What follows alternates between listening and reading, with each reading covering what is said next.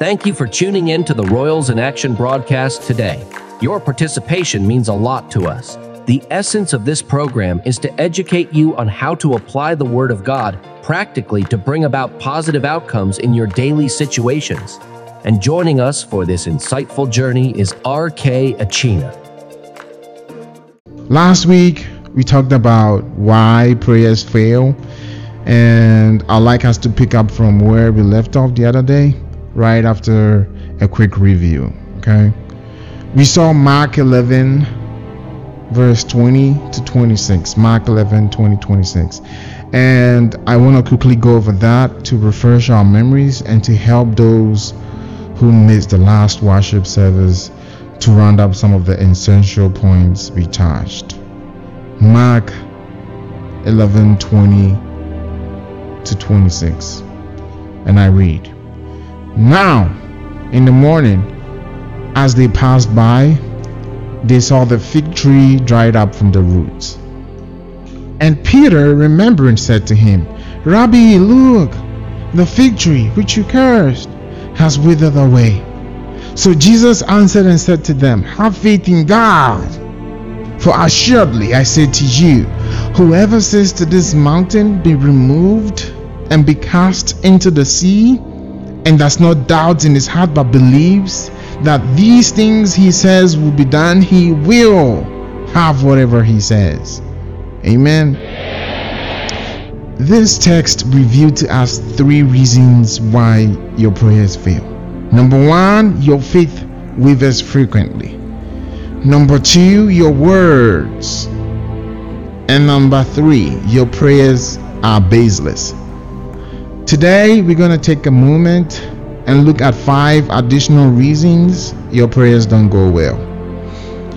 Let's start off from verse number 24 of the book of Mark, chapter 11. Mark, chapter 11, the verse 24. I read, Therefore, I say to you, whatever things you ask when you pray, believe that you receive them, and you will have them.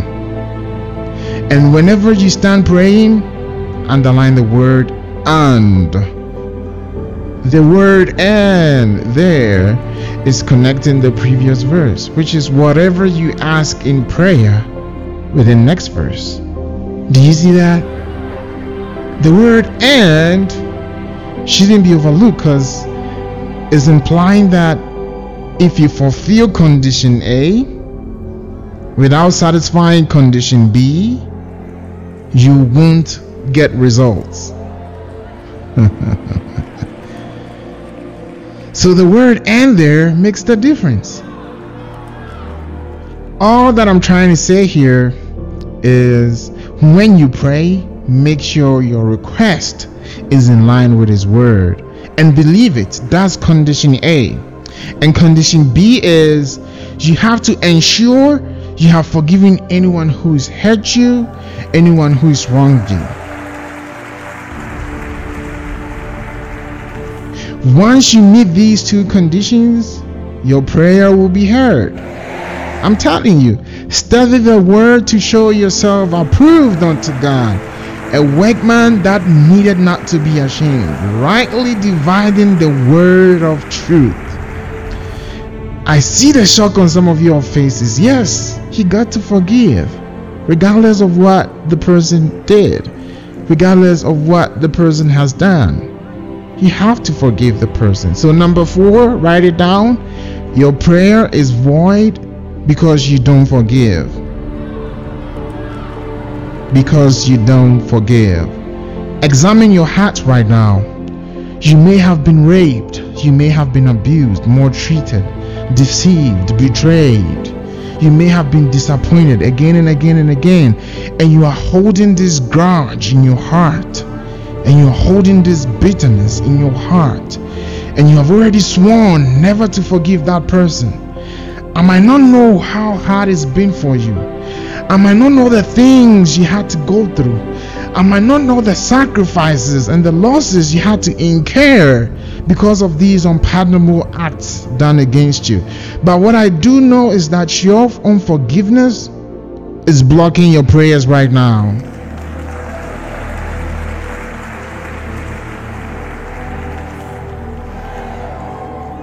Jesus is talking to you right now.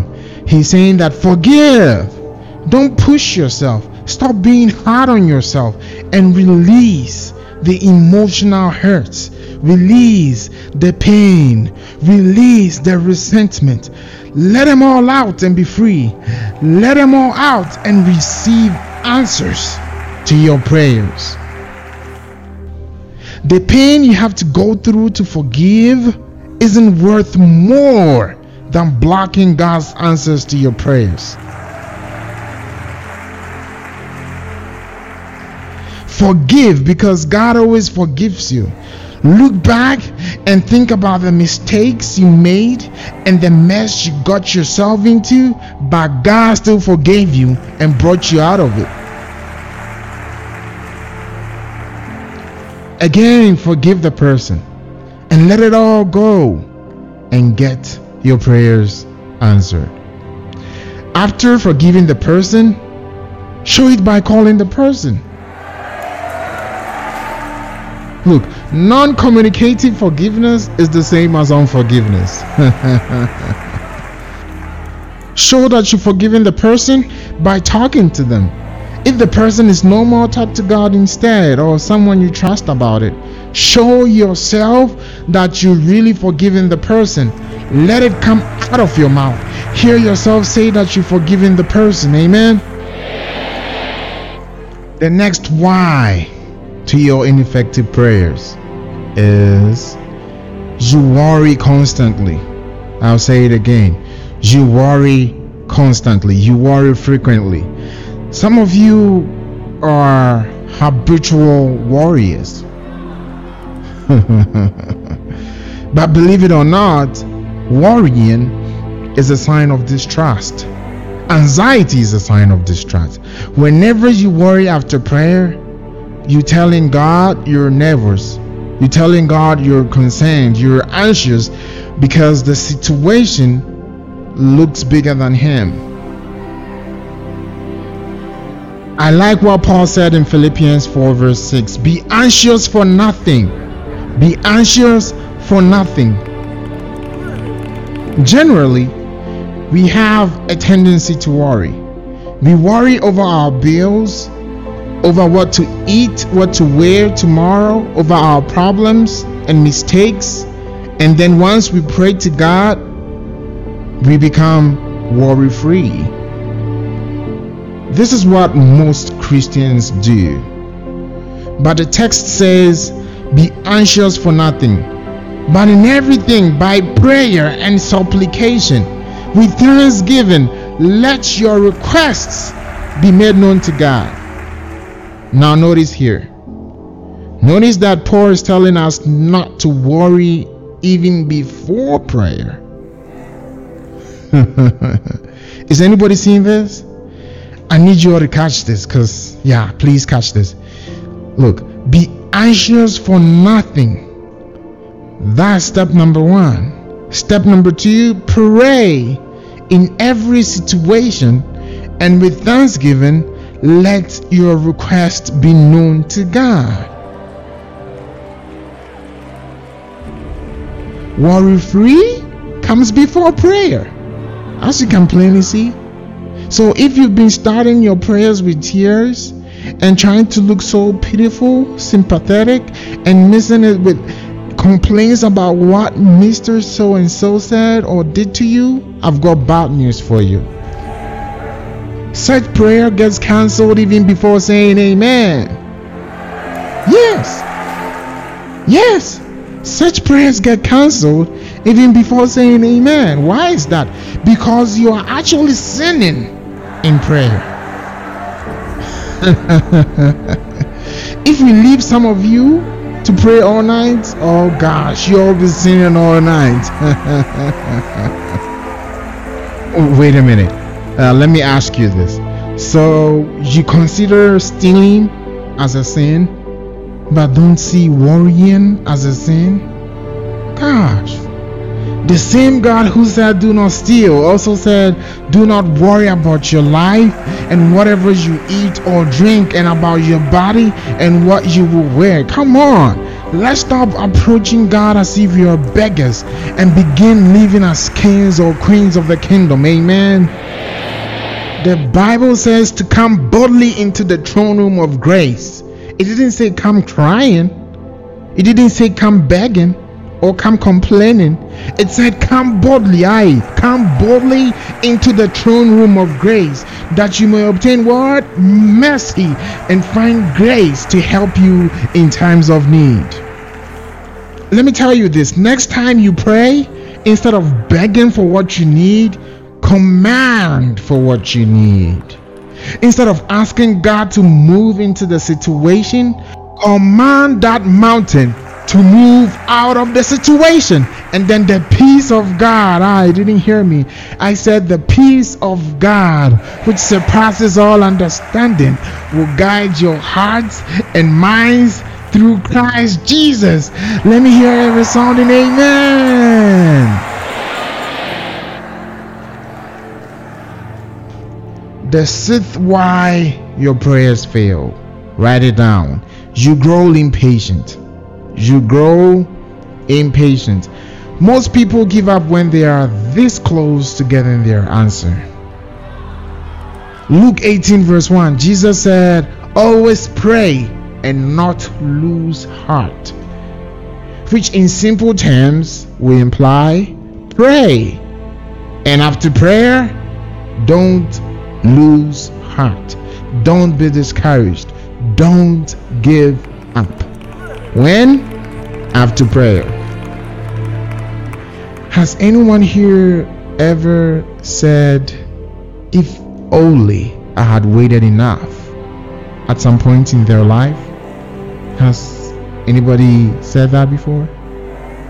Have you prayed to God for something and then because it's taking a little long, you settle for less? Have you done that?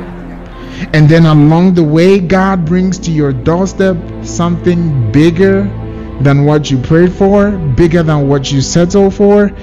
And when you miss it, you go like, damn, if only I waited long enough. Has anyone ever been there?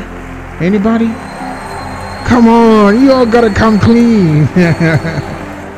I know most of you have been there before. Well, you need to be patient enough to wait for the answers to your prayers. Be patient enough.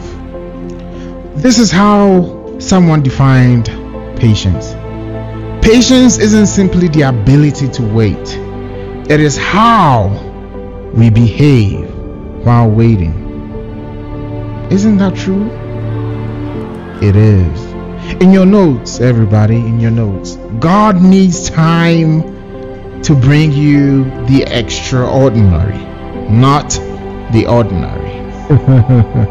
you might want to add this an extraordinary God only gives extraordinary things. Let's just say you just want to work in a little shop, but God needs time to make you a shop owner. Maybe you just need funds to rent your own room but God needs time to make you a landlord.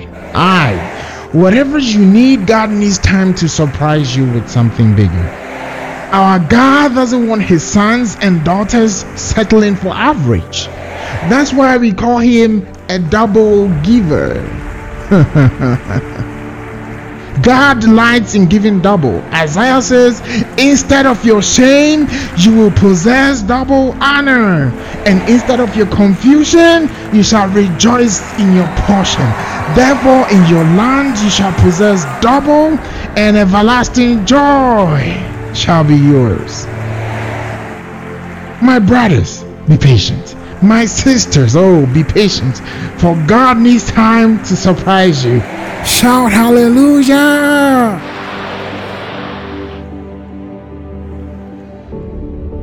I wonder why some people go like, why wait for months when I need the money tomorrow? Let me ask you this why plant a mango seed today when you need a harvest tomorrow. Haven't you read in Hebrews that through faith and patience we inherit the promises? Let's stop being impatient after prayer. Because when you pray and it's according to His will, the prayer gets answered instantly in the spirit realm. It is the manifestation of the answer that takes a while. It takes a while to materialize in the physical realm. So, knowing this, don't expect the answer to manifest overnight. Amen. So, be patient. Take note of that. Now, let's look at the next to last why your prayers get boomeranged. This is something that you might not hear from many preachers, but I'm going to tell you the truth today. Amen. Your prayers fail because your heart condemns you. Your heart condemns you.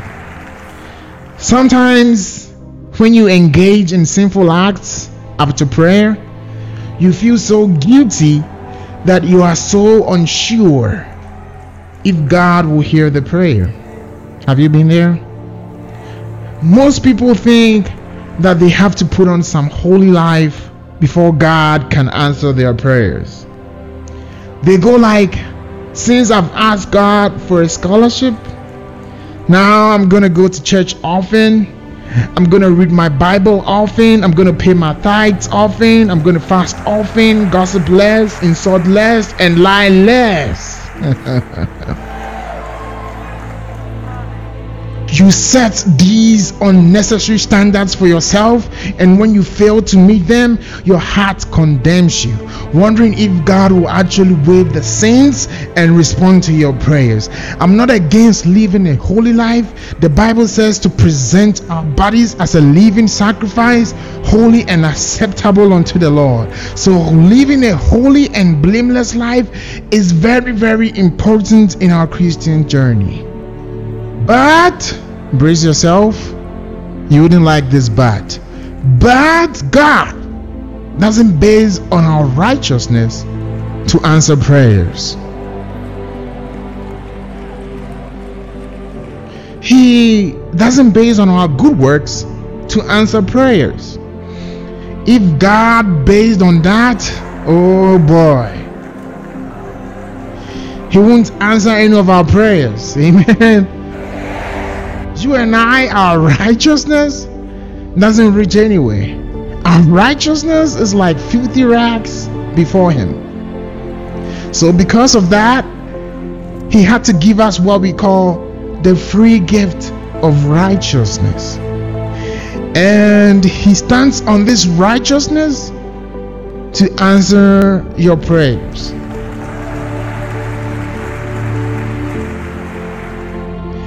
The Bible says, The eyes of the Lord are upon the righteous, and his ears are open towards their cry. And since you have the free gift of righteousness, God sees you righteous. And because of that, his ears are open towards your cry.